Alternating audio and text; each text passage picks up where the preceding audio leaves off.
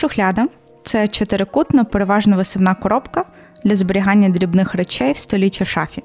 Але сьогодні не про це. Шухляда це подкаст Олександра Савича про християнство, служіння та лідерство. А що сьогодні ми дістанемо шухляди?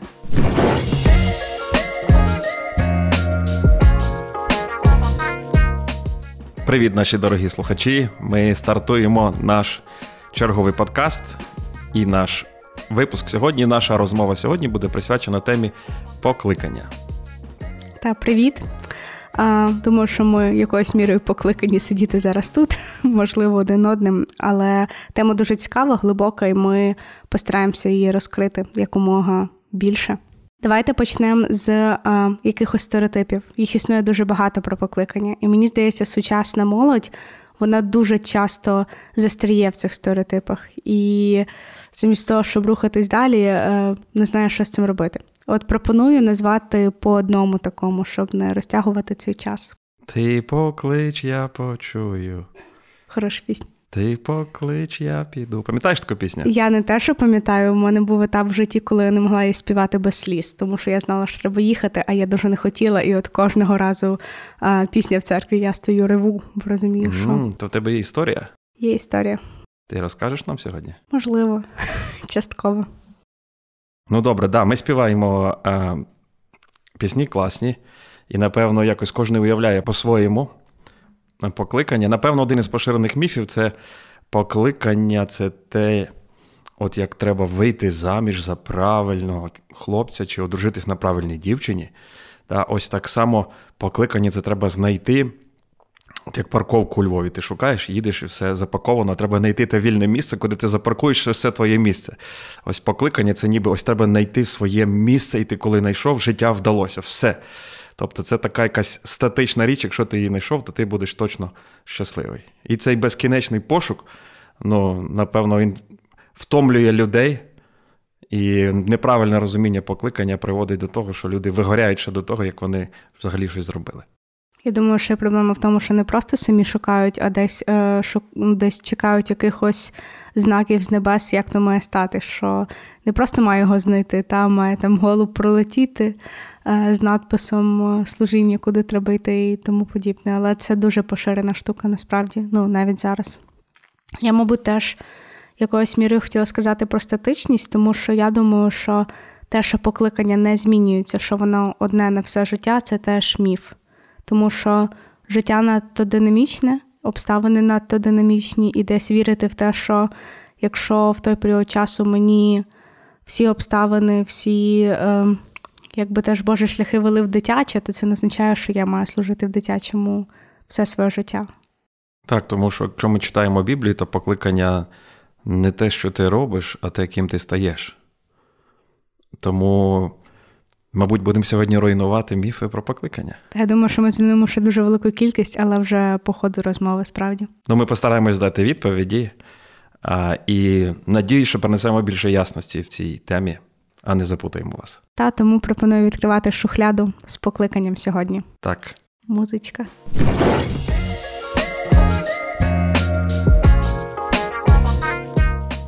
Перш ніж ми перейдемо до питання, як нам зрозуміти своє покликання, я пропоную вам, друзі, пороздумувати про історію е, покликання, як вона розвивалася взагалі в християнстві з самого початку зародження церкви і до нашого часу. Можливо, це допоможе нам зрозуміти, звідки з'явилися певні міфи про покликання і навіть далі існують. І, можливо, ви вже отримаєте багато відповідей на свої питання, просто слухаючи історію. Перша церква до Константина, до того, як з'явилася свобода і розповідання, перша церква вона була у переслідуваннях, у гоніннях. І питання покликання, як ось того, як ми розуміємо це сьогодні, самореалізації, е, якогось е, якогось служіння, воно взагалі не стояло. Е, в першій церкві питання було, чи повинен я стати християнином? І якщо я є християнин, наскільки публічно я маю являти свою віру? І тому, коли ми читаємо новий заповіт, то ми бачимо, що слово поклик або покликання вживається безпосередньо в контексті спасіння. Тобто, покликання в новому заповіті означає, що Бог кличе нас до стосунків із ним. І якщо продовжуючи далі, до стосунків один з одним, до нових стосунків з ним це спасіння, і до нових стосунків один з одним це вже як спасіння проявляється в житті. Дивіться, от такі тексти, ви їх знаєте, 1 Петра, 2 розділ, 9 вірш. Ви вибраний рід, священство царське, народ святий, люд власності Божої, щоб звіщати чесноти того, хто покликав вас із темряви до дивного свого світла. Римлянам відомий текст, кого він призначив, тих і покликав, а кого покликав, він тих і а, оправдав. Кого оправдав, тих і прославив. Або до Солонян ще один текст. Ми просили вас і намовляли, і показували, що ви поводились перед Богом гідно, що покликав вас в своє царство і свою славу. Отже, ідея покликань в моєму заповіті це якби ідея спасіння. Бог кличе нас до стосунків з ним. А Продовження цієї ідеї покликання в новому заповіті, що це не просто спасіння, а слідування. І в контексті учнівства покликання ми покликані бути дітьми Божими, і це проявляється в тому, що ми слідуємо за Ісусом, і це слідування в Біблії називається учнівством. Тобто, все, що ми робимо, ми маємо підпорядкувати під владу Христа. Колосянам, пам'ятаєте цей текст, все, що робите, словом чи ділом, все робіть в ім'я Господа Ісуса, дякуючи через нього Богові і Отцеві. І таких декілька текстів є.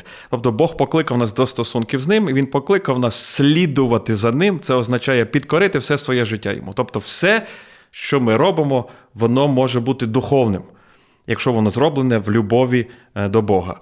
І третій такий акцент покликання: Бог покликав нас до стосунків один з одним, тому що саме слово церква в грецькій мові еклесія буквально означає покликані з або вибрані з, тобто спільнота покликаних людей. Ми покликані від світу, ми зібрані разом. І тут е, покликання в контексті нових стосунків е, один з одним розглядається. І тому в ранній церкві питання покликання, як ми сьогодні з вами думаємо про нього, як ми говорили в контексті самореалізації, якогось служіння, якогось е, пошуку себе взагалі не стояло. Я покликаний бути християнином, я покликаний слідувати за Ісусом, тобто всі сфери свого життя підкорити йому, і я покликаний бути в спільноті братів і сестер, будувати нові стосунки з ними. Ось так звучала ідея покликання взагалі в новому заповіті та в ранній церкві. Що відбувається далі?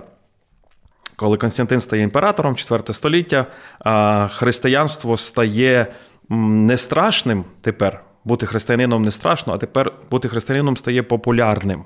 І ти практично тепер народжуєшся християнином, бо ну, всі стають християнами. Це це, це модно, скажімо так. І е, покликання ось до спасіння, дослідування, як ми говорили в ранній церкві, воно почало стиратися або почало втрачатися. Уже не треба ніякої ціни платити за те, що ти християнин. Та християнство це, ну, це культура, скоріше всього, стає. І ось від Константину до реформації, до середніх віків покликання воно розглядалося в ну, воно набуло іншого значення, в якому сенсі.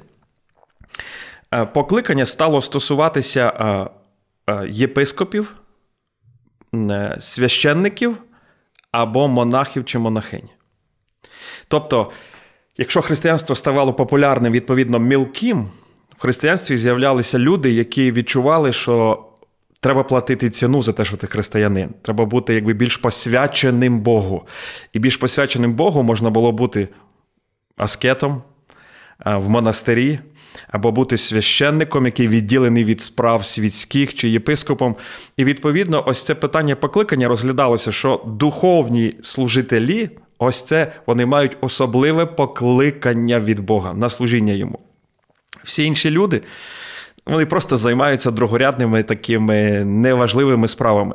Я вам приведу декілька таких історичних фактів. Ще до Константина це почало зароджуватися, але далі свобода віросповідання це явище поширила. Дивіться, в 312 році Євсевий, він був єпископом Кисарійським, він каже: є два способи життя: досконалий і дозволений.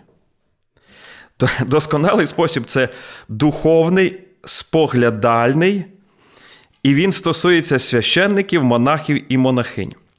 А дозволений спосіб життя він називається світський. Він відкритий для таких завдань, як військова справа, управління, землеробство, торгівля, виховання дітей.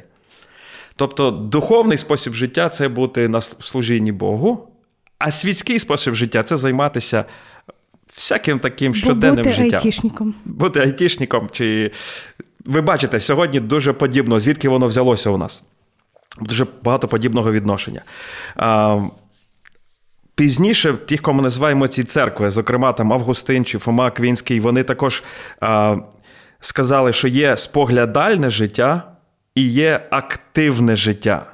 Тобто, споглядальне життя це е, знову ж бути священником, монахом, монахинею це якби роздумувати про Божі діла, про Божі справи. А активне життя це звичайні життєві заняття. Селянин, кухарка, фермер, виготовляння якихось знарядь е, праці. Це таке для них було якби таке мирське заняття. І цікаво, що вони писали, що навіть шлюб і батьківство розглядалися як обтяження для релігійного життя.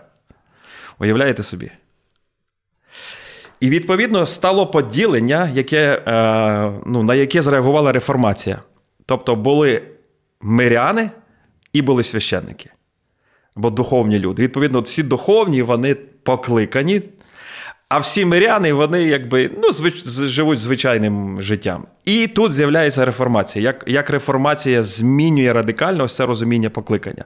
Тому що реформація виникла, бо і Лютер, Кальвін, всі, хто їх оточило, вони були переконані, що церква відійшла від біблійних основ. І Лютер, зокрема, він рішуче виступив проти ось того церковного явища або церковного нерозуміння. Буквально воно звучало так: для того, щоб повноцінно служити Богу, людина повинна залишити свій попередній спосіб життя і стати членом священства. І до священства, я казав, відносяться всі категорії людей: монахи, монахині, єпископи, е, можливо, якісь там прислужники в церкви, е, священники. Ось це є духовне життя. І реформатори виступали проти цього. Чому? Тому що основою їхнього було богослів'я. Лютер прийшов до розуміння, що ми спасаємося Божою благодаттю, і нам не потрібні посередники або священники для прощення гріхів. Нам не потрібні індульгенції, нам не потрібні всі ці церковні обряди. І відповідно, кожен, хто вірує в Ісуса Христа, отримує прощення гріхів. І як ми читали згідно біблійного визначення, кожен тепер є священником, царственним священством. Тобто кожний розглядається як той, хто служить Богу. Тобто реформація вивільнила особисту віру. І відповідно вона привела до зміни розуміння покликань. Якщо є особиста віра, то є особиста відповідальність перед Богом, і значить, є твоє особисте покликання тепер перед Богом. Лютер говорив, що всі святі, всі віруючі, вони є святі. І не тільки деякі християни мають покликання, але всі мають покликання від Бога. І дуже цікаво, що він відкидав монаше життя як так зване християнське покликання, його аргумент був: Бог кличе нас не із світу, а кличе до світу. Відповідно, він каже: якщо твоє приватне християнське життя в усамітненні в монастирі здійснюється, замість того, щоб ти здійснював своє професійне покликання в світі, то твоє монаше життя каже, виглядає як спроба виправдати себе перед Богом своїми праведними або святими ділами. І в нього було таке цікаве розуміння і поділення між царством земним і царством е, небесним, що поширює оце значення покликання. Він каже, що до Царства Небесного належать наші стосунки з Богом, які ґрунтуються на вірі. До царства земного належать наші стосунки з ближнім, які мають ґрунтуватися на любові. Тому, казав Лютер, покликання знаходиться в межах земного царства, де ми покликані любити ближнього. З цієї причини монаше або священницьке життя не може вважатися християнським покликанням, вірив Лютер, оскільки в ньому людина плекає власне духовне життя у відокремленні від ближнього. Він пішов ще далі. Скажу ще одну його цитату. Лютер був радикальний в цьому. І коли він прийшов до реформації цього, він казав, і коли він проповідував простим людям, він казав, наприклад, жінкам, які доїли коров, він каже: Бог доїть корів вашими руками. В нього була така ідея, що Він каже, що покликання це маска Бога. Тобто Бог ховає себе на робочому місці, в суспільстві, в сім'ї. Е, і він говорить про те, що що означає, що Бог ховає себе, або Бог прихований. Це спосіб описати його присутність, як ніби коли дитина ховається в кімнаті, вона там є, просто її не видно.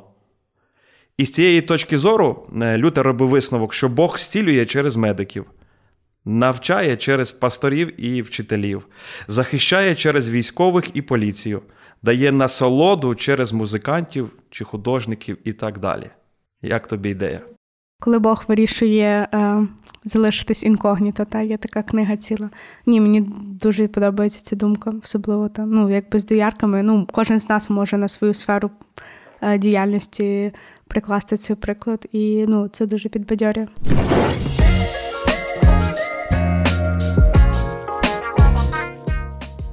У мене є е, питання. Ми почали е, з нового заповіту, але е, ну, часто ж, коли ну, ми думаємо про покликання, то е, поволі виринають якісь уривки старого заповіту. Ну, наприклад, ось я візьму мене, то ну, стандартний приклад, мені здається. Чи е, не ростуть е, ноги оцих стереотипів від пророків? Типу, що от їх було покликано на щось конкретне, ну таких старозавітніх пророків? Коли дивитися ідею покликання в Біблії в цілому, то особисте покликання по імені скоріше виняток, як правило. Окей. Так, це може бути. Е, і сьогодні Бог може втрутитись в життя людини і зробити щось надзвичайне. Але це буде виняток, а не правило. Як ми перейдемо пізніше до розгляду питання, наприклад, Павла чи Тимофія, то ми побачимо, яким чином Бог кликав людей на служіння ну, в ранній церкві. І, зокрема, можемо побачити, як він це робить сьогодні. Я думаю, це знову питання крайності, тому що чекати, поки янгол вугликом торкнеться ваших уст, точно не треба, щоб виконувати служіння. Якщо продовжити цю думку, то ми можемо сказати, навіть коли відбувалося унікальне особисте покликання, воно відбувалося не тому, що людина шукала цього покликання, і Бог у відповідь прийшов і відповів. Коли ви подумаєте про всі біблійні історії покликання людей, то вони відбувалися тоді, коли людина займалася своїми щоденними звичайними справами, навіть не думаючи про те, яку справу вона може зробити для Бога. І тому в цьому сенсі покликання може бути особливим. Але не в цьому суть. Покликання це відгук на того, хто кличе. І тут важливе не те, що ти можеш зробити, а те, що ти будеш слухняний. Якщо ви шукаєте ось такого покликання, то подумайте, Бог сьогодні вас покличе до чогось. Чи ви впевнені, що ви на це погодитесь? Бо може його бажання не співпаде з вашими очікуваннями. І тому ми бачимо, що часто в Біблії було люди противились. Мойсей е, противився. Авраам, коли Бог покликав його, він йшов, і він багато що не знав про Бога. Е, всіх людей, кого покликав Бог, Йосипа, щоб стати прем'єр-міністром, е, Давида, коли він пас Отару, і і Бог помазав його, щоб він був царем. Апостолів, яких Бог покликав практично всіх біля моря, а Матвія покликав там із митниці. Вони всі займалися своєю справою, і в покликанні важливо не те, що ти робиш, а те, ким ти стаєш. Тому що для Бога важливо, хто є ми, і наші стосунки з ним тому що через наші стосунки з ним він може робити свою роботу через нас. Тому ми говорили спочатку в першому подкасті про характер. Характер це мої стосунки з ним, які дозволяють Богу через нас являти себе ось цьому світу. Окей, я зрозуміла. Давай я закінчу про Лютера, і ми перейдемо до того, як покликання стало тим, яким воно є сьогодні. Отже, Лютер вивільнив особисту віру людини в Бога і особиста віра людини дозволяє людині взяти відповідальність за своє життя. Христос є мій Спаситель, я належу йому, я слідую за ним. Відповідно, все, що я роблю, воно може бути і є як служіння Богу, моя посвята йому.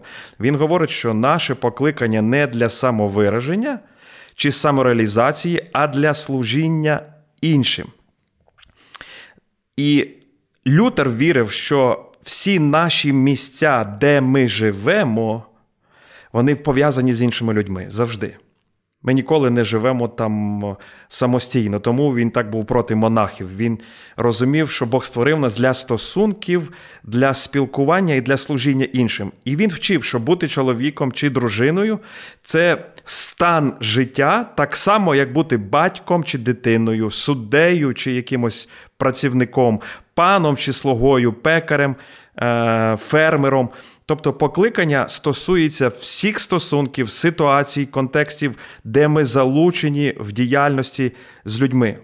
Ще раз повторю, на що б є Лютер, що спочатку покликання стосувалося тільки священництва, все інше вважалося світським. Лютер говорить зараз, все є святе. Тому що якщо я можу бути святим через віру особисто в Ісуса Христа, то відповідно все, що я роблю в любові до Бога і в любові до свого ближнього, воно є святим і стає покликанням в сенсі, який ми говоримо, як служіння Богу. Він каже, що покликання це не бути монахом, справжнє Боже покликання реалізує себе в світі і в праці в цій світі, в цьому світі. І таким чином реформація зробила те, що вона зробила. Особиста відповідальність перед Богом спричинила такий прорив да, або якісний прорив у всьому, що ми про що будемо говорити далі. І тому ми зараз не дивимося на Європу. Європа занепала. І ми зараз поговоримо чому. Але ми бачимо на той прогрес, на розвиток, коли вона процвітала, особиста віра і відповідальність на своєму робочому місці або взагалі в житті через розуміння того, що я є Божий, і спричинила якісне життя у всіх сенсах, бо я розумів, що моє життя і є моїм покликанням перед Богом прожити його як найкраще перед його лицем. Що сталося далі? Чому ця ідея, що покликання це моє життя перед Богом в його найкращому прояві, вона змінилася і вона є сьогодні тим, якою є.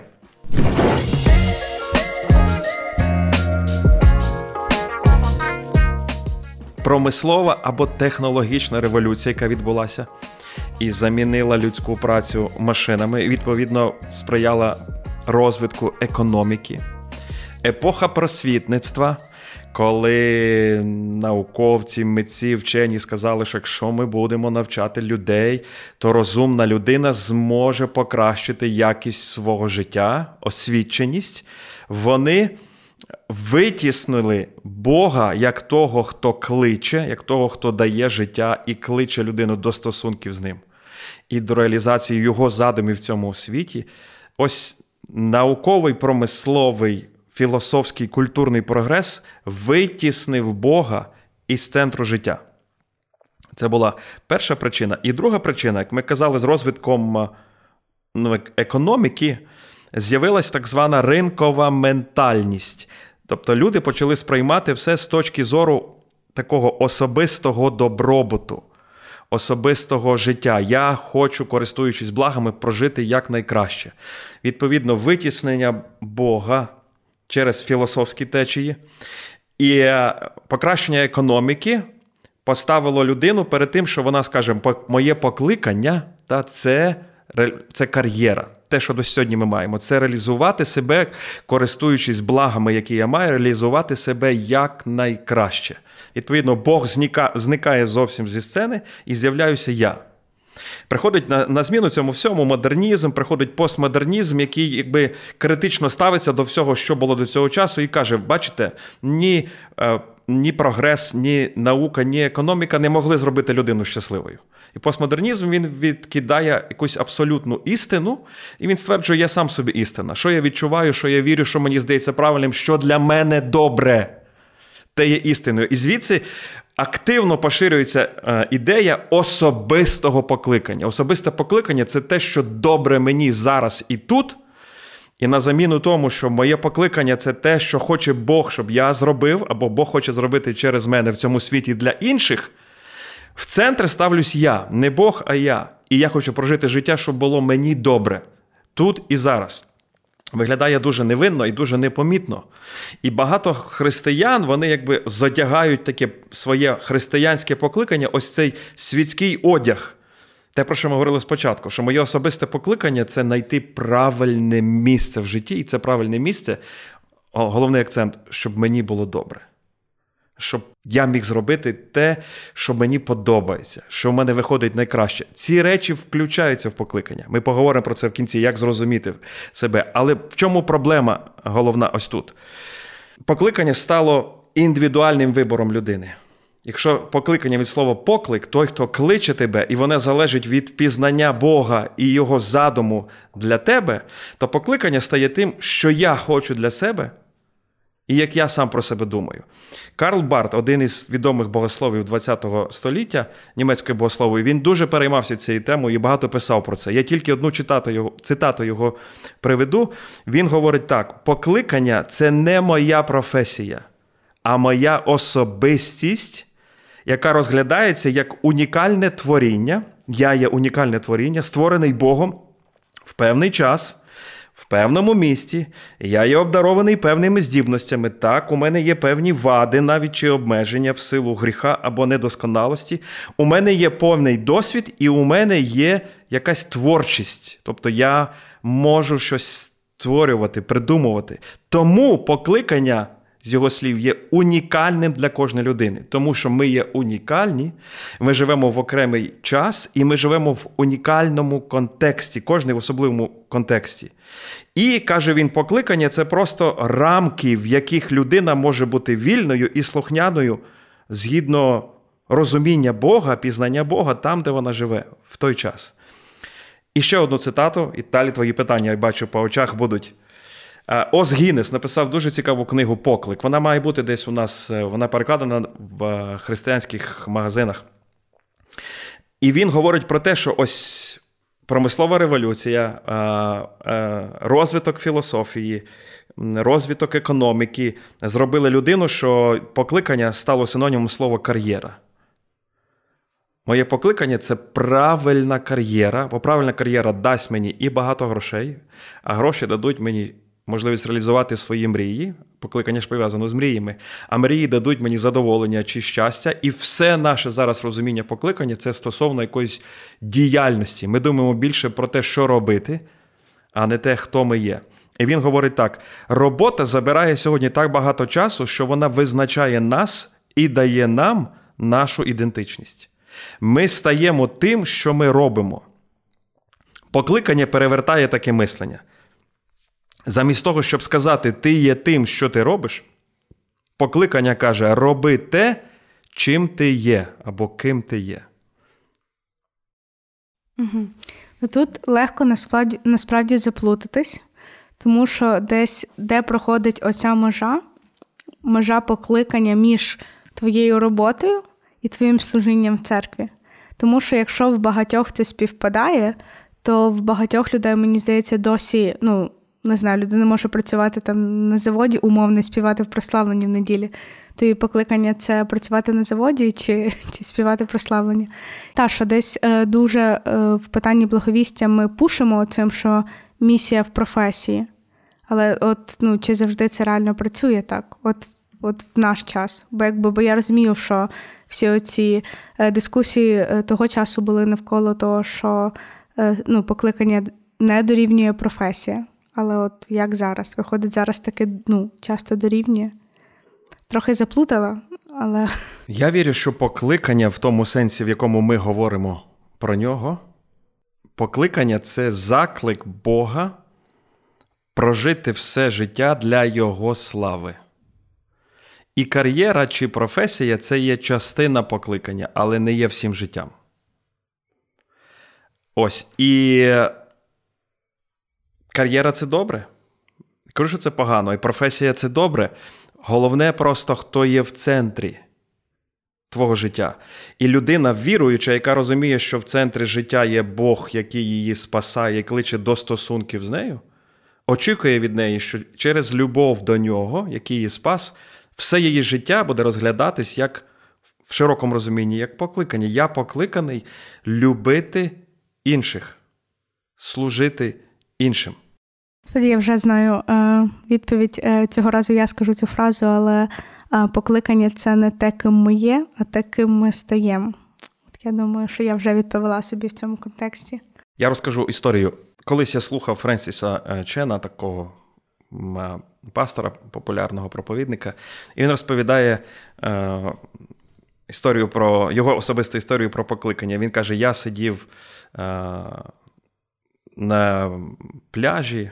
На рушничку, е, при заході сонця, на березі океану, там в Каліфорнії в себе. Каже, я пив свій улюблений Starbucks із мафіном, і я каже, такий сижу, блажений, і питаю Бога, Боже, яке моє покликання? І він каже: в мене таких випадків небагато було в житті.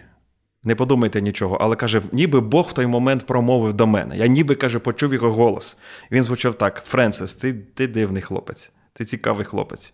Скільки людей в світі не мають навіть того, що ти маєш зараз, тобто Старбакса і і, і Мафіна. А ти питаєш у мене про твоє покликання в сенсі щось таке глобальне, велике, про яке ми думаємо сьогодні. І він почав більше думати про те, що він вважає, як він почув Божим голосом, і він відкрив для себе, що кожні три секунди в світі людина помирає від голоду. 53% людей в світі живуть менше, ніж на 1 долар в день. І ось це відкриття його, тобто, який є світ, він почав дивитися на світ по-іншому, так вразило, що ось як він говорить про покликання, як він почав думати про покликання, що Христос є той, хто віддав себе за нас, і ми маємо віддавати своє життя за інших. Ось чому покликані в центрі має бути Бог і Його любов до нас. Христос був рівний з Богом, але Він впокорив себе. І тому ми маємо покорити себе і показати любов Христа до інших. Тому, реагуючи на твою репліку, покликання, такі ми стаємо, ми можемо сказати, що покликання в простому розумінні це віддавати себе іншим. Форма не має значення. Я думаю, що сучасній молоді треба супер переосмислити взагалі, е, що таке покликання, тому що я думаю, що для нас це зараз частіше форма, що ми шукаємо цієї форми. От я ну, якби сижу і думаю про це. Тому що ми діти е, культури, да, культури індивідуалізму, і тепер ми шукаємо форми, самі не розуміючи того, ми хочемо в центрі мати ніби покликання, зробить нас щасливими. Коли ми йдемо покликання, ніби все, тоді все стане на місце. Але Бог закликає нас любити інших людей, як я казав, незалежно від форми. Верніше, форма має значення в сенсі того, що вона проявляється через наші таланти, дари, бажання і наш контекст. Але це все має бути направлене не на те, щоб робити нас великими, важливими чи відомими, а щоб іншим явити любов Христа. Тому лідерство в цьому сенсі, ми говоримо ж про лідерство.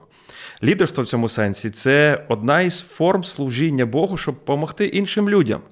Лідер той, хто бере відповідальність за добробут інших людей. І тому це і є суттю християнського покликання. Явити Божу любов через твою індивідуальність, ким ти є, незалежно від форми, яку ти вибереш. Головне, щоб вона була на користь іншим і для слави Божої. Амінь. Я не маю що додати.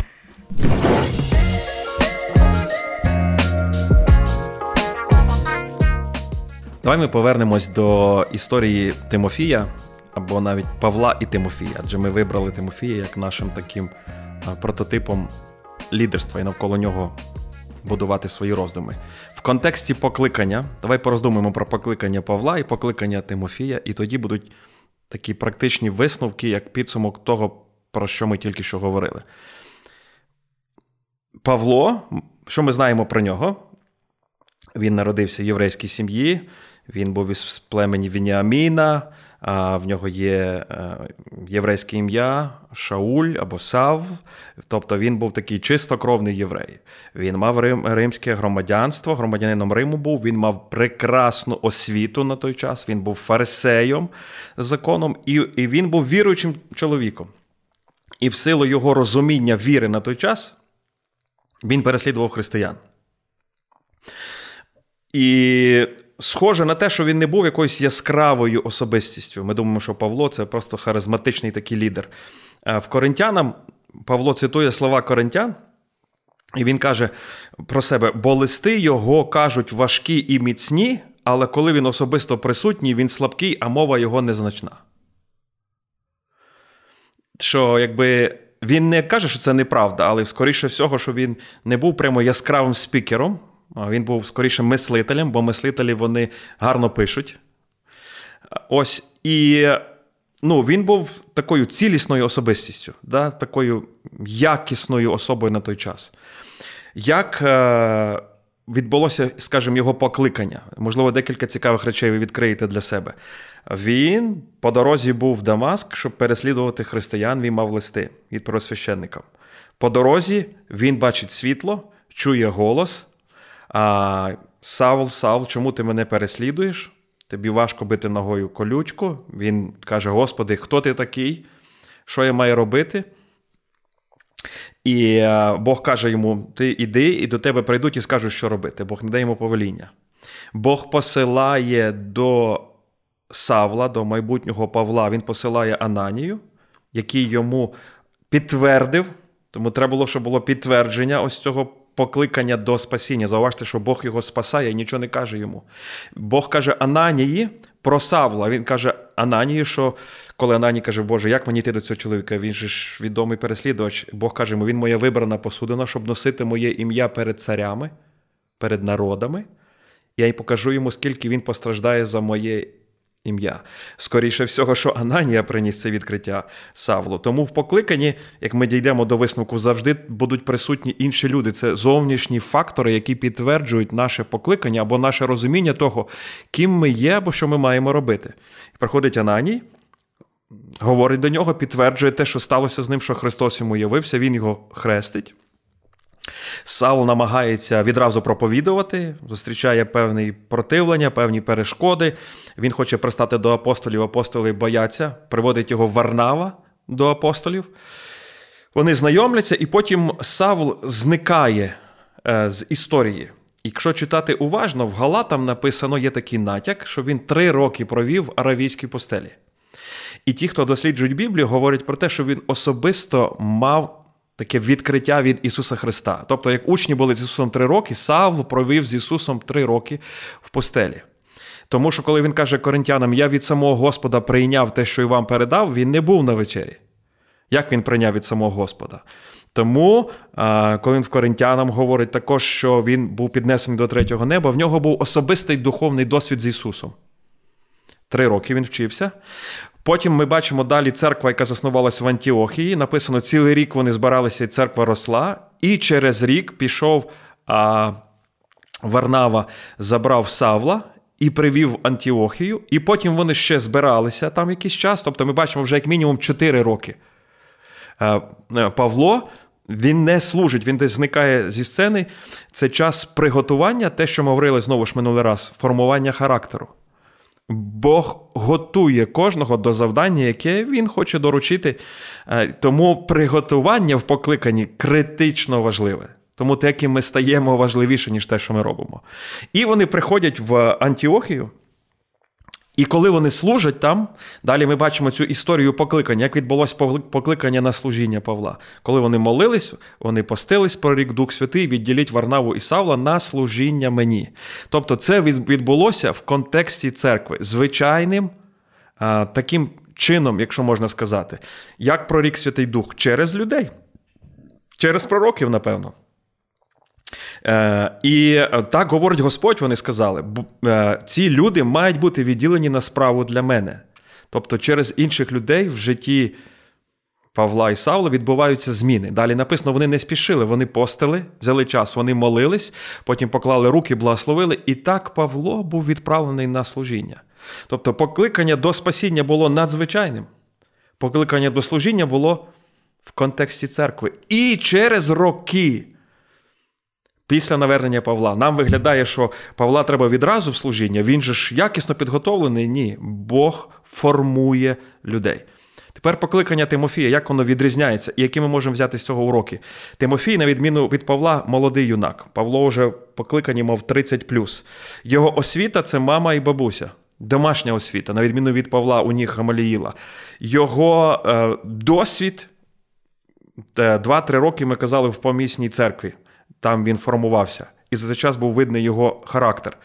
І коли Павло його взяв на служіння, ми читали того разу, Павло захотів захотівши, взяв Тимофія з собою. Не сказано, Павло молився, Боже, брати Тимофія, це від тебе Божа воля. Він не шукав якогось покликання, він щось щось, щось особливого він там не робив. Просто він почув добре свідоцтво, і на основі свідоцтва він каже Тимофію: йдемо зі мною. Так, про Тимофія також сказано, що про нього були пророцтва із покладанням рук е, священників. Напевно, служителів. Напевно, подібне щось, що було в Антіохії з Павлом. Мужі Божі сказали, цей чоловік буде служителем Божим. Тобто проголосили Божу волю в його життя. Павло нагадує Тимофію пізніше, що пам'ятай про твій дар, пам'ятай про твоє покликання. Вони могли це сказати просто десь теж спостерігаючи і чуючи свідоцтво. Ось я до цього й веду. Що в простому, звичайному контексті життя і служіння і відбулося покликання, те, що ми кажемо, Тимофія. Да? Його формування привело його до подальшого служіння. І коли Павло взяв його з собою, то спочатку Тимофій виконував дрібні доручення, носив листи. Е, до церков, приносив звістки від церков до Павла, коли Павло потім писав листи. І пройшло 15 років, коли Павло залишив його самого в Єфесі як пастора церкви. І коли він залишав його в Єфесі, то, якщо ми говоримо в контексті покликання, знайти моє місце, знайти мій час, знайти моє розуміння, Тимофій формувався до цього часу багато років, і коли Павло його залишає, він каже: коли я йшов в Македонію, я тебе вблагав був залишитись в Єфесі. Тобто це не було якесь відкриття від Бога. Ти маєш бути тут, Тимофій. Це було благання, Тимофій противився. Це було важке місце для служіння. А Тимофій був молодий е, для для тої церкви, для того контексту. І недосвідчений, на відміну від Павла. Але Павло вважав його достатньо кваліфікованим для цієї справи. Чому? Бо Павло знає, що важливо, що Бог є з Тимофієм а не Павло є з Тимофієм. І коли він пише йому листи, він це нагадує йому, Тимофій, Бог є з тобою в будь-якому місці, де б ти не був. Ніхто не є достатньо готовим, щоб виконувати завдання, для якого Бог нас, як ми кажемо, кличе. Але ми готуємось до нього в процесі всього християнського життя, ми формуємось. І саме завдання, воно і формує нас або змінює нас. Розкажу тобі ілюстрацію з сучасного нашого контексту. На нашій першій сесії в пасторському факультеті я даю всім студентам завдання зробити інтерв'ю з пасторами, які є пасторами більше 10 років. Їм треба взяти три інтерв'ю. І вони мають поговорити про те, як вони стали пасторами, про покликання, як відбулось покликання на пасторське служіння. Для мене є тут така подвійна ціль, відкрию секрет. По-перше, нагадати пасторам їхнє покликання, це підбадьорює завжди в служінні. І допомогти молодим студентам, слухаючи історії пасторів, самим зрозуміти, що ж це таке покликання до пасторського служіння. Так от, знаєш що? У мене є результат, статистика. Більше 90% всіх опитаних, а це вже декілька сотень інтерв'ю, сказали, що вони не мріяли, не планували і не думали в своєму житті бути пастором. Завжди є якийсь відсоток, який там каже, я з дитинства знав, що я буду пастором. Так, завжди є. Завжди є винятки із правил. Як це відбувалося? Дуже подібно, як в житті е, Тимофія. Вони увірували, вони служили, вони мали досвід, церква бачила їхній характер, бачила їхнє зростання, і в певний час, у відповідь на зрілість, яку вони бачили в них, був заклик до служіння. І тепер їм треба було бути, е, треба було їм самим прийняти рішення і погодитись на це, дивлячись на свою історію минулого, дивлячись на свої дари і таланти, слухаючи Бога особисто, слухаючи церкву чи Бога через церкву, їм треба було прийняти рішення і погодитись. Ось так відбувається покликання. А Ви з тих 90% чи з 10%? Я з тих 99%. Я не планував і не думав в своєму житті ніколи бути пастором. Ніколи б не подумала. Це дуже неймовірна історія. Тому що хто хто, а пастор з мене точно о, ніякий. Це для мене, як знаєш, гумор Божий. Це коли Бог взяв Савла і зробив його єврея апостолом для поган, то для мене, для чоловіка, ну я думаю, що я гордий чоловік, що багатою мірою залишився, але був дуже гордий. Взяти такого чоловіка і зробити того, хто служить іншим людям це для мене як таке Боже, ти помилився, напевно. Це щось е, щось неправильно. Найди когось, найди когось гіршого. Найди когось, перепрошую, найди когось кращого за мене. І тому е, я боровся з ним і з цим бажанням. і з цим покликанням, тому що я думав, що я е, недостойний. Це дуже цікава і неочікувана відповідь, насправді. Можливо, колись ми більше про це поговоримо. Так, я можу тільки сказати, що моє покликання відбулося із постелі, коли Бог зламав мою мрію мого покликання, як я уявляв його. І ця постеля була потрібна для того, щоб змінити мене. Я був гордим студентом семінарії, який мав велику голову, але маленьке серце. Багато знань, але мало любові. І постеля була це, коли Бог зламав мою мрію в служінні йому, я на нього образився. Я ж хочу тобі служити, а ти поламав мою мрію, поламав моє життя. Але в тій постелі е, він говорив до мого серця, тому що постеля в Біблії це місце, де говорить Бог. Тому що всі зовнішні ресурси забрані від тебе. Да? Постелі немає ресурсів, які, або мінімальні ресурси, які підтримують твоє життя. І ти починаєш чути там тишина, ти починаєш чути те, що ти не чув раніше.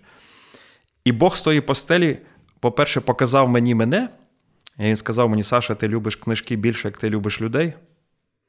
Ти любиш саме проповідування або навчання більше, ніж для чого існує проповідування чи навчання для збудування людей. Відно, ти любиш себе, а не мене. І там було моє таке покаяння глибоке. Це дуже болючий досвід був. Але звідти і відбулось покликання на служіння пастора. Я не можу це пояснити. В мене немає відповіді яскравої. Так, був контекст, де я жив, були молитви церкви, була певна ситуація, мала група була у нас вдома, але там відбулося ось це покликання на пасторське служіння. І як я розумію зараз, покликання це не щось, що ми робимо все життя. Мається на увазі як як певна форма, одна, яку ми маємо на все життя. Покликання це процес пізнання Бога, в якому ми, розуміючи Його і себе більше, можемо служити йому і іншим краще. Відповідно, покликання це процес пізнання Бога, і в процесі пізнання Бога, пізнання себе, в якому ми можемо служити йому і іншим краще. І тому, коли я став пастором, я не знав, що я буду працювати в семінарії і служити іншим пасторам. Але в процесі мого пасторства відбулися події, які це довга історія розповідати, які привели до того, що я є там, де я є. Але я розкажу тобі досвід цікавий. Я не знаю, чи я розповідав його іншим, такий, знову ж як Френсіса Чана, особистий досвід. Коли я прийшов працювати в семінарію керівником пасторського факультету, у нас відбувся перший набір студентів, і я стояв перед ними. Перший набір, коли ми нова команда це робили. Я стояв перед ними і відкривав сесію. Я пам'ятаю той момент, як я би сказав про Френсіса, що Бог говорив зі мною. Я стою перед тою сотнею студентів, говорю їм щось там про початок сесії, і в той момент до мене, як я кажу, якщо так можна сказати, Бог говорить. Саша, ти пам'ятаєш, як ти був ображений на мене, що я зламав твою мрію? А мене мрія була бути викладачем, бути е, вчителем Біблії. Я не думав бути пастором. Я хотів працювати в учбовому закладі. Е, що ти на мене був ображений, що я зламав твою мрію. Я кажу: ну, якби це розмова так, Боже. І він каже мені: Бог каже мені: я вертаю тобі твою мрію назад. Я стою перед сотнею студентів, і це пройшло 10 років, 11 років. Я вертаю твою, тобі твою мрію назад. Тільки вона набагато краще, ніж ти міг подумати, і це правда. І така була пауза, і ніби добавка така. І ти тепер інший. Я знаю, що Бог не закінчив процес формування в мені, але я розумію ідею, яка за тим стоїть. Щоб я міг служити пасторам в тій формі, в якій я зараз служу, я мусив сам бути пастором. Повністю зануритись в пасторське служіння на 10 років в церкві з нуля її розпочинати. Тепер я можу розуміти тих, хто служить іншим людям. Але в той момент я не знав, що мене чекає попереду. І моя ціль була дуже проста. Як я розумію, що має бути ціллю кожної молодої людини, яка хоче, от я хочу виконати Боже покликання, роби найкраще те, де ти є зараз і хто ти є. Моя ціль була проста: бути найкращим пастором для тої церкви там, в тому моменті, в тому контексті, в тій ситуації. І коли, тобто, найкраще служити тим людям, де ти є. І коли ти служиш найкраще тим людям там, де ти є, Бог тебе формує, але веде тебе до більшого. Коли ми підіб'ємо підсумки Павла і Тимофія, ми ж про них почали говорити, то ми можемо сказати, що ми розуміємо наше покликання в сенсі, наш спосіб служіння Богу в певному часі, контексті, з певними дарами, з певними потребами людей навколо. Ми розуміємо це, коли ми слідуємо за Богом. Тобто, покликання починається із слідування за Богом. І Павло, і Тимофій почали із того, що вони увірували, вони були християнами в різному контексті, в різний час, з різним минулим. Але перше було це слідування за Богом, послух йому. Коли в тебе є нормальні, здорові стосунки з Богом, то вони приведуть тебе до можливості розуміти Божу волю. Тому Павло каже: перевініться обновою вашого розуму, не стосуйтеся цього віку, але пізнавайте, що є Божа воля. Тобто, перше має бути покорення Богу і бажання виконати Його волю. Це радикально відрізняється від того, що ми говоримо про покликання як самореалізація або знайти своє місце. Не місце треба шукати, а Бога потрібно шукати. Боже, я хочу виконати Твою волю для мого життя. Я покоряюся тобі, і я роблю те, що я можу робити там, де я є, е, найкращим чином. Тобто, в нас є невідоме, тому нам не треба за це переживати. Що ми що ми будемо робити, де ми будемо через якийсь час і хто ми будемо. Але в нас є відоме зараз, і ми можемо робити те, що відоме для нас. Отже, покликання починається із слідування. Далі ми не від... вибираємо покликання, ми відповідаємо на покликання. Це дуже важливо. Тому що якщо я покорений Богу, то Бог буде вести мене далі. Тому мені не треба шукати, що мені зробити для Бога. Якщо я йому слухняний, Бог буде давати можливості мені служити йому. Савл, Павл став апостолом. Він не вибирав бути апостолом і не планував бути апостолом. Він став в результаті свого навернення до Бога. Тимофій став учнем апостола і потім замінив його зовсім з іншого контексту, зовсім з іншим минулим, зовсім з іншим а, вихованням. Але в обох був процес, коли Бог їх формував і привів до більшої відповідальності. Тому в покликанні процес формування ніяк не оминути. Покликання завжди відповідає на якусь потребу, тобто щось має бути більше за тебе. Тобто, покликання це не те, щоб мені було добре щоб іншим людям було добре від мого життя. Я б ще сказала, що та покликання це відповідь не на моє бажання, а на якусь потребу. От з тим, як ми часто про це думаємо. Абсолютно. І відповідно, це один із ключиків, до речі, як розуміти покликання. В сенсі, що я маю робити? Подивись навколо, і є потреба, і є біль, і в кожного з нас є своя, ну, в серці є своє таке настрій, я би так сказав, від Бога, да, як налаштоване наше серце. Ми кожен реагуємо на різну біль або на різний виклик. Це одна із підказок. Подивись на потребу, і що треба змінити, що не так, що би ти хотів, щоб було краще, розуміючи Бога, і куди б ти хотів хотів би принести, хотіла би принести Царство Боже. Коли ми дивимося про це, у нас будуть різні сфери, різні люди різні категорії. І тому це один із підказок, як би ми хотіли послужити Богу через те, яким він нас створив. Останнє про Тимофія і про Павла, кожне покликання має історію. І тому те, як ми росли, як ми виховувались, який досвід ми пережили, воно важливе для того, що ми будемо далі робити для Бога.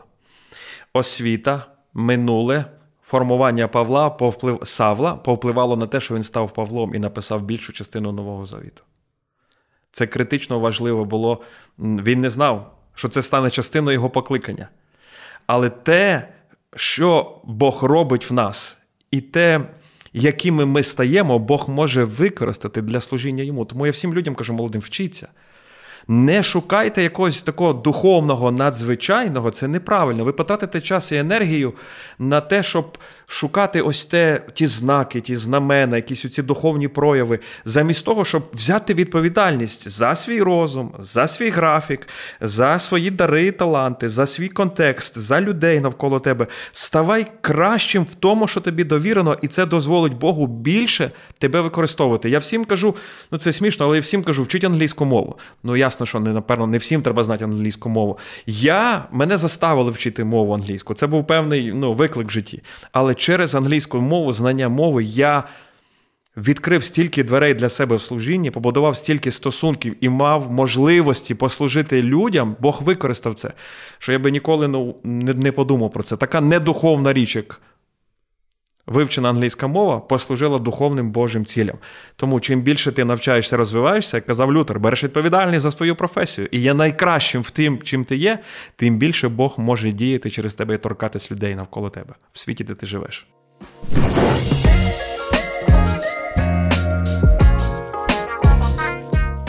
Якщо ви ще не втомилися слухати нас, я пропоную вам на кінець одну ідею для, ну, давайте скажемо так, розуміння свого покликання. Е, я її почув від одного з моїх вкладачів в семінарії, і він казав, що одна церква, чи його це церква, напевно, в Америці, вони зробили таку форму, щоб допомогти людям себе зрозуміти, і щоб церква побачила, яким чином Бог формує цю церкву. Вони назвали її дизайн. Це англійською мовою дизайн. На кожну літеру цього слова є така, якби певне визначення, це абревіатура, по якій людина може оцінити себе, щоб. Краще зрозуміти, давайте скажемо так, своє покликання. Тобто, пам'ятаєте, ми говорили, покликання це те, хто ми є, яке проявляється в тому, що ми робимо. І в покликанні ми маємо дивитися на себе, щоб зрозуміти, якими нас Бог створив і що він робить в нас, але не тільки на себе. В покликанні важливо дивитися на або слухати зовнішні чинники, да, що інші люди говорять нас, або, як ми казали, що нас приваблює, до чого наше серце прагне, що ми хочемо. Тому хочу вам запропонувати цю ідею або такі фільтри, через які ви можете подумати про своє життя або про своє покликання. Отже, усвідомлення покликання, воно формується в процесі практики християнського життя.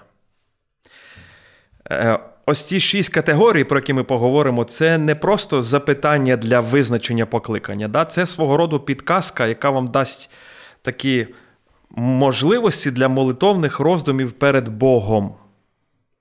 Щоб ви краще зрозуміли себе, контекст і Бога, який створив вас. Ці, ці шість речей звучать так. Отже, перша літера D англійською мовою це desire або бажання, що вам подобається робити, або що приносить вам радість, що робить вас живими, заставляє серце ваше битися. Частіше, да, в кожного, як ми говорили, є ми кожний маємо таку внутрішню конституцію, яка відрізняється. І в нас є в кожного різні бажання. Ми говоримо зараз про добрі бажання. Тобто втішайся Богом, пам'ятаєте приповісті, і він сповнить бажання твого серця. Ми говорили, що ця людина покорена Богу, вона християнин, і вона розуміє, що в неї є бажання в серці. Так, е, ці бажання без дії це можуть бути просто як залишатися бажаннями. Або це свого роду такі бажання ну там грати в теніс, чи ходити в гори, чи якась прогулянка це таке свого роду як хобі. Але це важливо, тому що ми ми відрізняємося один від одного, і навіть через наші бажання, що вони покорені Богу, Бог може діяти неймовірним чином, якщо ми ну, подумаємо про це більше, як мої бажання можуть послужити е, Богу. Отже, дизайр. Е, на що реагує ваше серце? Які у вас є бажання, е, е, що вам подобається робити, да? яка, яка, давай скажемо, можна поділити на сегменти сфера життя. Бо, бо хтось буде казати, в мене більш в мистецтво, а когось більш там в математику, у мене більш е, щось творити, а а хтось там любить якби, якісь технічні речі. А До чого лежить ваше серце? Просто подумайте е, про це яким Бог вас створив. Наступне слово і англійською це experience або досвід. Який ви маєте досвід? Досвід це такий унікальний репертуар вашого життя. Це досвід є життєвий і може бути досвід такий академічний. Тобто, яка ваша освіта? Можливо, вона не має значення, а можливо, має значення. Який ваш досвід робочий де ви працювали, що ви навчились робити, який ваш досвід в житті е, болючий, що ви пережили, який ваш досвід е, е, подорожей, напевно. Тобто, кожний має досвід і він формує нас. Досвід впливає на те, як ми думаємо, що ми думаємо і чому ми це думаємо. Подумайте про те, який ви маєте досвід. Ми говорили про Павла. В Павла був певний досвід навчання минулого, і це вплинуло на те,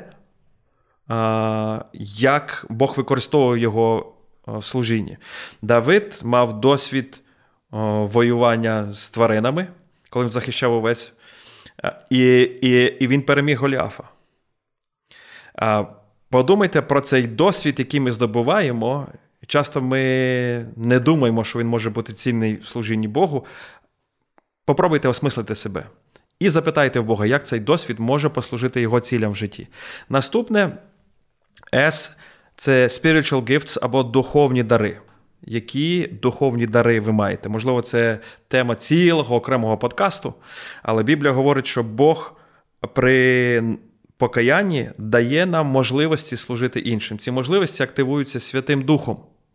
І духовні дари завжди пов'язані в контексті інших людей, і вони завжди пов'язані з потребами інших людей.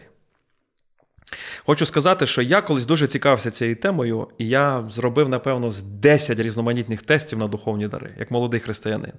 І хочу ось що сказати: що тести не відкривають, а підтверджують. Якщо ви навіть уявлення не маєте про свої духовні дари, про свої схильності, про сфери служіння, де ви служите, не робіть тест. Тому що тест вам щось покаже, а ви виявитесь до цього ні морально, ні якби духовно, ні емоційно не готовими. Тести мої підтверджували те, що я і так знав про себе, через досвід мого життя і служіння. І мені було цікаво просто робити наступний е, інший тест іншого формату. А ну-ка такий, він зіб'ється з парадигми, чи буде те саме покаже. І вони всі показували те саме. В мене були дари лідерства і управління, в мене дари були вчительства. У мене е, були є. У мене є дар віри, це дуже цікава річ, і він дуже цікаво також проявлявся в житті. А, Коли я став пастором, у мене з'явився в одному з тестів я робив дар пасторства, хоча я не вірю, що є дар пасторства як духовний дар, тому що є певна вимога до характеру. Пастора в Біблії і є вимога до того, щоб він вмів навчати, але немає вимоги, що він обов'язково має мати духовний дар. Тому ці тести просто підтверджували те, що я і так знав про себе. У мене трохи смішна історія. Колись дуже сильно давно я пройшла такий тест. Він був дуже дивний, якщо чесно. І в мене максимальну кількість балів показало на дар пророцтва. Е, тому я досі просто жартую, коли кажу щось подругам. Кажу, ви просто будьте обережні. У мене 22 бали. Ну, це це жартівлива історія в плані. Це потім... жартівлива, але вона реальна, тому що ти можеш не розуміти те, що ми казали е, перше про себе, да? знати себе, що тобі подобається, і взагалі хто ти є. Ти себе можеш не розуміти, і тому ти можеш не розуміти, чому цей тест показав те, що є. Коли І можеш не розуміти, що таке пророцтво є. Да? Бо пророцтво це я зараз щось скажу вам, впаду в транс і щось скажу таке, що просто. Ну, мені було 16 і десь так я це сприймала, якщо чесно. Мабуть, ну тому я кажу, що не можна робити тест, коли люди не знають себе. Треба От, час в плюсую. служінні, бо бо він роз, зруйнує людину, а не збудує. А ти робила, до речі, тест десь духовний повторити зараз знову? Так, я потім уже робила. І що, показало пророцтво знову? Ні. Я навіть не впевнена, що він там був як дар, але не показало. А, Ні, теж е, навчання, е, теж віри і, і ще якийсь, але я не пам'ятаю, якщо чесно, не скажу зараз. Ну, але ну, якби вже зовсім інше розуміння ситуації. Ну, є деякі цікаві ресурси на тему духовних дарів і тестів. Хто готовий до цього, хто має уже уявлення про те, якийсь досвід в своїй сфері, давай ми пообіцяємо, що під цим подкастом ми Супер. викладемо посилання на цей ресурс. Окей? Давай продовжимо. Отже, наступне це буде твій буква І, твій індивідуальний стиль. Тобто, це питання стосується особистості вже. Воно подібне з першим, да, що тобі подобається, але тут більше осмислення того, е, твоя унікальна особистість, яку ти маєш від Бога. Тому що ті самі дари вони можуть проявлятися по-різному через різних людей. Хтось може вчити десятки, хтось може вчити тисячі. Той самий дар е, вчительства. Хтось може робити багато завдань одночасно, а комусь треба сфокусуватись на одному завданні. Тобто, який твій стиль індивідуальний? Ти орієнтований на велику картину чи на деталі? Ти людина правил і порядку, чи ти такий більш по благодаті? Тобі важливі дедлайни, чи ти цінуєш гнучкість? Так, дедлайни важливі, я хочу сказати. Але коли ти знаєш свій стиль, то ти розумієш, яке найкраще середовище для твоєї роботи. Для того, щоб ти почував себе собою. От це Бог мене для цього створив. Ось це є розуміння покликання, що ти робиш те, що ти кажеш, я як риба в воді. Ось я роблю те, ким я є, ким я створений. Потім е, буква G growth.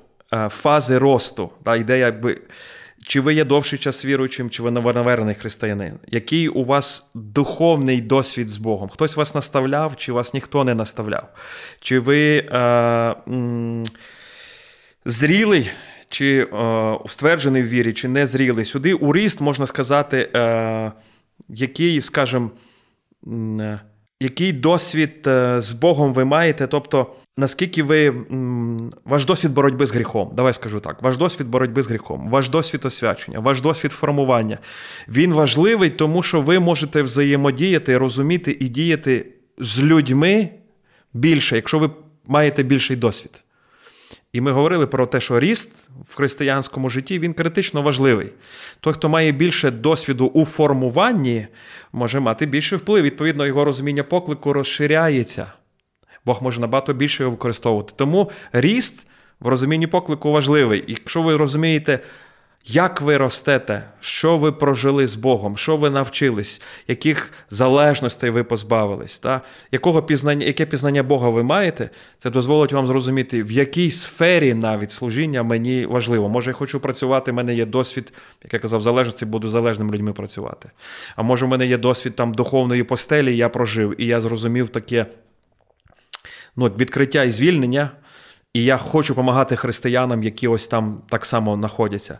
А можливо, в мене є е, мій досвід духовний, е, скажімо, пов'язаний там, не знаю, з материнством. Я мама, яка пережила якусь кризу, але я е, маю такий духовний досвід з Богом. І тепер я хочу служити всім мамам молодим, тому що не просто я хочу служити мамам, бо я мама, а я маю особливе духовне навчання від Бога в сфері материнства. Розумієш ідею? Далі, е, це, напевно, вже останнє.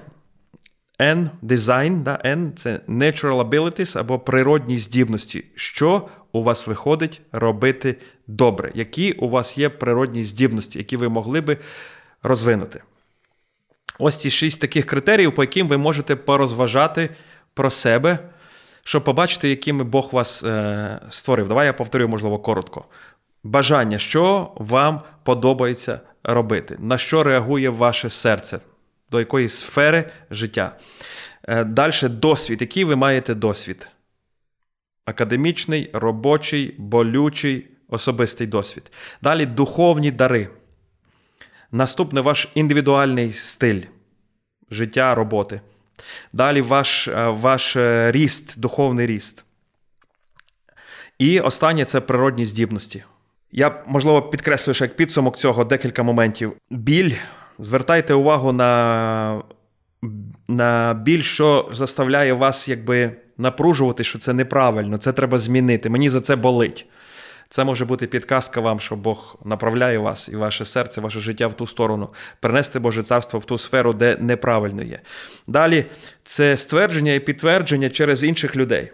Ну, Ми говорили, що і в Тимофія і в Павла були люди, які підтвердили їхнє покликання, наставники, які знають вас. І ми давали завдання минулого подкасту. Якщо ви його не зробили, ви можете зробити. Це допоможе вам поєднати ці два випуски в один. Хай інші люди скажуть про вас. Хто більш зрілий, хто більш мудрий, підтвердить те, хто ви є, і, можливо, ствердить ваше розуміння самих себе. Погляд зі сторони він дуже важливий. І ще одне це зростаюче бажання до служіння. Бог кличе нас служити йому і людям в цьому світі, і це бажання воно буде з часом зростати. Я хочу сказати, що це бажання воно має бути, скажімо так, в святі моменти. Коли ми слухняні Богу, коли ми ходимо з ним, коли ми вірні йому, слідкуйте за бажаннями в цей час. Тому що ми можемо жити в гріху, ми можемо жити таким тілесним життям, бути неслухняні Богу і думати, от зараз в нас з'являються бажання, це є поклик до Бога. Можливо, це тілесні бажання. Це не є духовні бажання або духовні прояви. Ми говорили, що перше послуг Богу. І послуг Богу дозволяє Богу діяти в наших бажаннях, тому що ми підкоряємось йому. Е, буде зростаюче бажання до служіння Богу або до праці якоїсь е, через те, якими Бог вас створив і які ви є. Добре, думаю, що це була дуже потужна розмова, яка ну насправді з якою ще треба так походити, подумати. І а, хочу поділитися думками, які я поклала в шухляду. Якщо чесно, мені, ну, я записала більше, ніж три значно, але хочу обрати якісь три ключові для себе. А перше, мабуть, це знову ж повторю, що те, ким ми стаємо важливіше, ніж те, що ми робимо. А друге, це а, покликання це процес пізнання Бога і себе більше, і від того наше служіння іншим стає краще. І третє, що треба шукати не місце, а Бога. Ось так, в мене є ще декілька, але лишу їх для свого серця і часу з Богом. Я розкажу вам історію на кінець. Я колись її почув, і вона для мене стала такою ну, ілюстрацією того, про що ми говоримо. Дуже цікава історія. Один цар вирішив влаштувати турнір лучників, і до нього зібралися всі найкращі лучники в його царстві, в його королівстві. А, І коли цей турнір проходив, вийшов цар і голосив всім учасникам, що в нього народився син. І відповідно, як е, нагороду з цієї радості, він пообіцяв 100 золотих монет тому, хто виграє цей турнір. І ось в е, попередніх змаганнях залишилося три найкращих лучника. І перед фінальним таким турніром, для того, щоб підняти так, якби градус напруження, да, цінність моменту, е, цей цар дав потримати цих 100 золотих монет кожному з цих лучників, такий мішочок. І перший взяв цей мішочок і каже: Я переможу в цьому турнірі для на славу своєї родини. Другий взяв цей мішочок і каже: Я переможу в цьому турнірі на славу свого народу. Тобто, ради свого народу я переможу. А третій підняв цей мішочок і каже: Бачить Бог, я переможу в цьому турнірі на Його, на Божу славу. Для Бога це зроблю. І той, хто розповідав цю історію, запитав слухачів, як ви думаєте, хто переміг? Я запитаю наших е, слухачів, як ви думаєте, хто переміг? Ну, Духовні люди зразу скажуть, що переміг останній. Тому що він сказав: на, Я переможу на Божу справу. Так відповіли ті, хто слухав ту історію. І розповідач історії каже: ні, переміг той, хто більше тренувався. І він завершує цю історію такими словами: коли ти кажеш в будь-якій справі, в будь-якому покликанні, в будь-якій сфері, про які ми говорили діяльності, це я роблю для Божої слави, да? я роблю для Бога. То будь обережним, коли ти кличеш Бога в свідки. Бо Він суддя. І він дійсно бачить, коли ти кажеш, бачить Бог. Він бачить, хто славний справами, а хто з розмовами про них. І він бачить, хто якої слави шукає. І він знає, кому яка потрібна нагорода, кому нагорода царя земного, а кому нагорода царя небесного. І тому, коли ти щось хочеш робити для Божої слави, то треба бути найкращим. І думати, що ти найкращий, і бути найкращим не одне і ж те саме. Тому я хочу побажати всім вам, будьте найкращими в тому, якими Бог вас створив. Це буде самим кращим проявом вашої любові до нього і до людей. Дуже дякую за цю розмову. Я думаю, що наші слухачі теж лишилися ну, з дуже наповненими шухлядами, мені здається, після цього випуску. Дякуємо, що слухаєте нас, що залишаєте з нами. Дякуємо за велику кількість поширень минулого епізоду. Будемо вдячні за фідбек на цей також. І почуємося в наступних епізодах шухляди. Дякую, до зустрічі.